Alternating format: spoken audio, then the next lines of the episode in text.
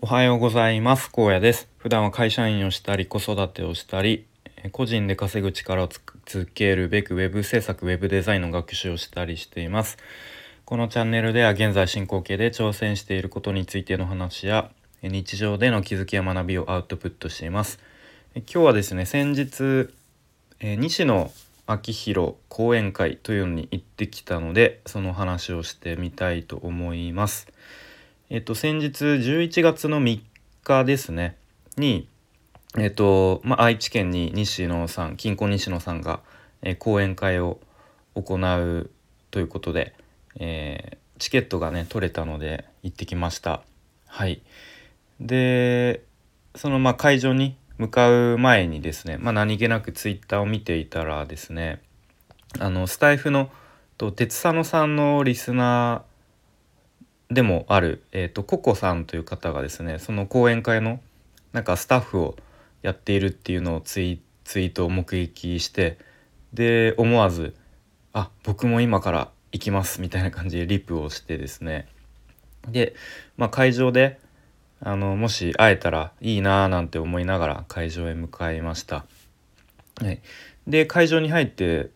あの結構すぐに「あ多分あの方ココさんだな」と思ってでちょっと「あのあすいませんココさんですか?」っていうふうに声をかけてですねでまあ本当に時間もそんななかったんでまあこうちょっと挨拶してちょろっと話すぐらいしかできなかったんですけどまあでもなんかそのスタイフのつながりからこうリアルでこんなところで会えるとはなんかあのいいいいいいなみたいな感じでなんかちょっとこう感慨深いえー、まあ、そんなひとときがありつつで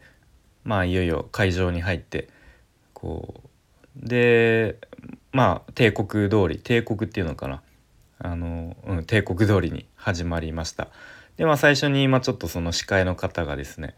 簡単に紹介をしてあのご本人がついに登場っていうことででまあ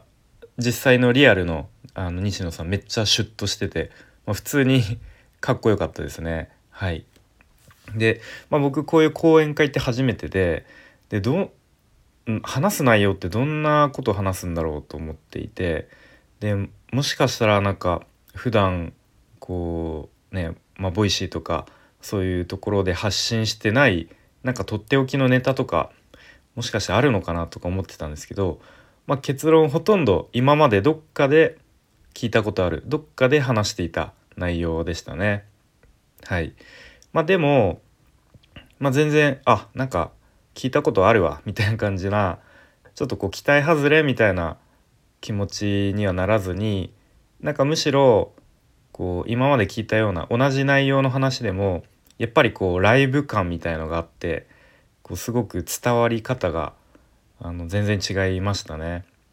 うん、やっぱりなんか声のトーンとかあと声のこうちょっと強弱だったりとか、まあ、あとは身振り手振り、うん、そういうのとか、まあ、あとはその舞台上でこうちょっと動き動いたりしたりとか。なんかそういうのもいろいろこう合わさってやっぱり動画とか音声とかで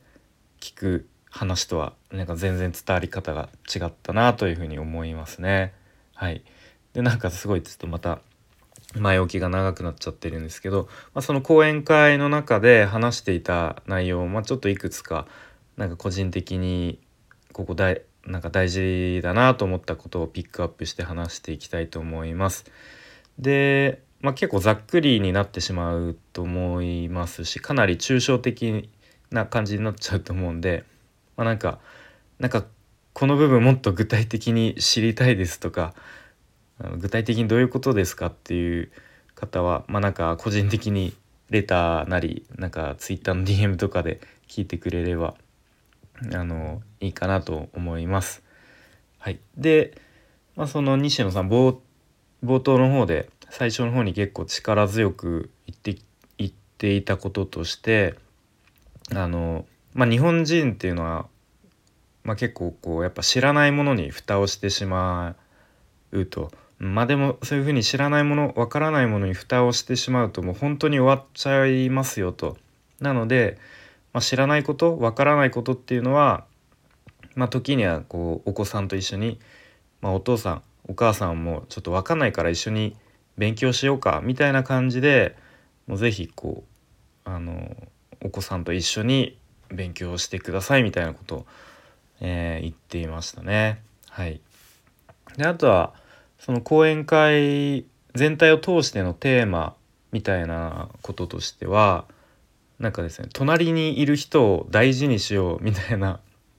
まあなんか本人もなんかおじいちゃんみたいな結論になりますみたいなことを、えー、おっしゃってましたね。はい、でえっとまあ具体的には、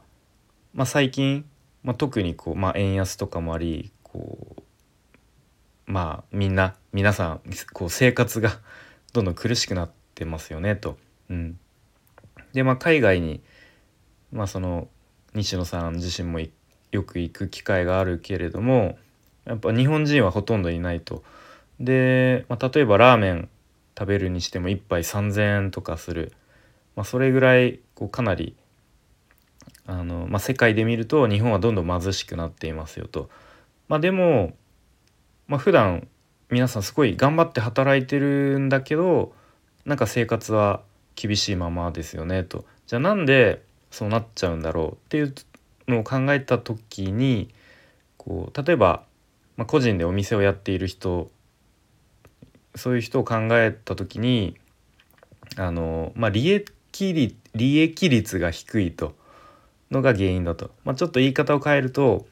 利益率の高い高価格な、まあ、商品とかサービスを売ることができていないっていうのが原因の一つですよねと。うん、で、まあ、これっていうのは日本人のいいとこでもあり悪いところでもあるんだけれどますごく職人気質ってよく言われたりもしますよね。うん、で、まあ、そういうことからあのハイスペックなものとオーバースペックなものっていうのをこう見極められないっていうことがすごく多いんですよねと。うん、でまあすごくいい例がガラケーを作っていた、まあ、日本のもうガラケーがもうほとんど終わる、まあ、晩年のガラケーを思い出してもらうと、まあ、最後はもう本当にグラム1グラムもっと言うと0.5グラム軽くすいかに軽くするかみたいなところにこうみんなあのしのぎを削っていたけれども、まあ、それっていうのはもう実はオーバースペックであってで、まあ、iPhone の登場とともに一気にその iPhone にこうシェアを奪われたみたいのがまあいい例ですよねと。うん、でそうじゃあ今の時代にそのさっき言った高価格で利益率の高い商品とかサービスを買ってもらうのはどうすればいいんだろうかみたいなまあそういう課題に対しての、えー、まあ、回答というかそういう話をまあいろんな角度からいろんなエピソードとかを交えて話されていましたね。はい、でまあすごい端的に言うと、え顧客のファン化をせよというふうに言ってましたね。うん、で、まあ、商品とかサービスを買ってくれる人を、まあ、大きく分類すると、まあ、顧客とファンに分かれますよと。うん、で顧客だけに売っているという場合は、まあ、かなりしんどいですよと。うん、で、まあ、一方ファンっていうのは、まあ、購入をしてくれると同時にこう支援を支援とか応援をしてくれる、まあ、そういうのがファンですよということを言ってましたね。で、まあ、現代ではその購入と支援の境目がものすごく曖昧になってきているっていうことを、えー、おっしゃってましたね。まあ、これ結構あの、まあ、西野さん普段もなんかいろんなとこでこうちょこちょここういう話はされてますね。うん、でまあ僕はふとあれ？そういえば、うん、それはよく言ってることだけど、えっと、ファンってどうやって作っていったらいいんだっけっていう疑問が浮かんだんですね。で、まあ、そんなこう僕の心の中の疑問をこうなんかうまく見透かしているかのように、まあ、その答えもちゃんとね話してくれていました。はい、でまあ、まあ、結論としてはまずはコストを自分がコストを割くことが、大事ですよということですね。で、まあ、コストっていうのはまあ時間とかお金っていうことですよね。うん、で、まあ、これって僕の中ではあの、まあ、まずはギブをすることって言い換えてもいいのかなというふうに思いましたね。はい、なのでそのこうファンを作るにはファンを増やすには、まあ、やっぱり自分からこうコストをまずは相手に割くっていうことが大事っていうことを言っていましたね。はい、であとはえっ、と人はコミュニケーションに価値を感じてコミュニケーションが生まれたところにお金を払うっていうことを話されてました。でまあそれのそのための手段の一つ一つとして、えっと、不便益というワードをね出していましたね。でこれもあの前にこう何回か西野さん話されてるかと思うんですけど、まあ、要は、えっと、不便なところに、えっと、コミュニケーションが生まれると。なのであえてこうちょっと不便な部分を作るうまく作るっていうのはがすごく、えー、大事そういう、まあ、商品とかサービスを売る時の設計として、まあ、そういうところも考えた方がいいですよねということですね。はい、で、まあ、その西野さん自身はあの阪神大震災のまあ、まさに被災者ということででその当時っていうのは、まあ、まさにそういう不便な部分があったからこそ生まれたコミュニケーションっていうのもあったそうですね。はい、でまあざっくりその講演会の内容は、えーまあ、今話してきたような、まあ、顧客のファン化をしないとすることが大事ですよと。まあ、あとはこう人っていうのはコミュニケーションに価値を感じてお金を払う、まあ、そのためにこううまく不便な部分を作ることが、えー、大事ですよと、まあ、そういう話をされてましたね。はい、で、まあ、少し前からなのかまあ2000、まあ、ちょっと僕もこの辺は詳しくないですが、まあ、ちょっと前から「個の時代」っとか言われてますよね。そうまあ、でもその「個の時代」っていうのは実はただの流行りの言葉なのでそのまあ人類史上って言ってたかちょっと忘れましたけどその今まで個の時代なんてその個個人で生きてこれた時代なんてあの一度もないんだと。で結局はあのコミュニコミュニティが大事で人と人とのつながりが大事だから、えー、隣の人を大事にしようねっていう、まあ、そういう結論でこう講演会を締めた感じだったかなというふうに思いますね。はい、で、まあ、その講演会全体を通して、まあ、僕が感じたこととしては、まあ、本当当たり前なんですけど話が上手でしたね。うん、なんかこう声のトーンをちょっと変えたりとか、まあ、あとたまにそのお客さんに話を振ったりしてこうなんか「じゃあちょっとそこのに座ってるお姉さんお聞きします」みたいな。でなんかなんだっけなんか好きな芸能人とかアーティスト誰かいますかみたいな聞いたんですね。でその時にそのここにいたお姉さんがえっとねボンジョビって答えたんですね。で西野さんが「あーボンジョビね」っつってで「やお姉さんそこはねあの西野でいいんですよ」と「目の前にいるんだから。今日は西野の講演会であってボンジョビの講演会じゃないんですよ」っていうことでまあちょっとそれを言った後に「いやちょっとすみません。まあそれは冗談ですけど」みたいな感じで、うんまあ、そういうやり取りとかそうあとはですねそのさっき言ったその不便からコミュニケーションが生まれるみたいな話のエピソードとしてと、まあ、聞いたことある方いるかもしれないですけどなんか外国スペインかどっかに行った時になんか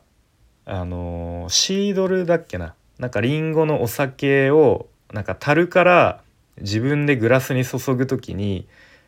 すごく難しいからこう近くにいる人と協力してそういう樽からグラスにお酒を継ぐみたいなそういうエピソードがあるんですけどそうそうでそのエピソードをですねかなり細かくなんかまるでこう漫才をしているかのように面白おかしくね話していましたね。うん、なんかそういうのを見るとあなんかさすが芸人さんだなみたいな感じでこうちょっとクスクス笑いながら見ていましたね。うん、でまさに今ちょっと僕喉が渇いて水を飲んだんですけどその西野さん講演会一応1時間半ぐらいあったんですけど多分用意されてた水だと思うんですけどペットボトルに一度も手をつけなかったですね。そう。水を飲まなかったんですよ一度も確か。そう。これはいつもそうしているのかちょっと分かんないですけど、うん、なんかそういうところかもこうちょっとプロプロ感を感じましたね。はい。ということでそんな感じでの講演会だったんですけど、まあ、ちょっと繰り返しになるんですけどすごいざっくりと抽象的な話になってしまったかと思うので、まあ、ちょっともっと具体的に知りたいっていう方はあの、まあ、個人的になんか連絡聞いてもらえればあのいいかなと思います。はい、で、まあ、ちょっとここからは余談なんですけれどもちなみにこの講演会に行く前にですねと、まあ、これもスタイフで仲良くさせてもらっている方4人がですね東京でオフ会をやられてたんですね。そうで僕はちょっと残念ながら東京へは行けなかったんですけどなんかそのオフ会の様子をあの Zoom でつないでもらってあのそうで普段はねこう音声での声だけを聞いてる方だったりとかあとはコメントで交流してる方のねまあお顔が見れたということで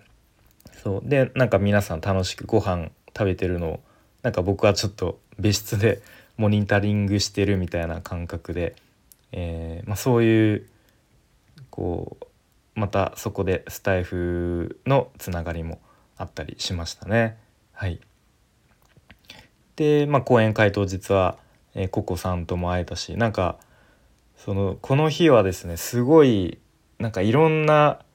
こうなんだろうな新たな出来事があって刺激がなんか個人的にめちゃめちゃ強くてですね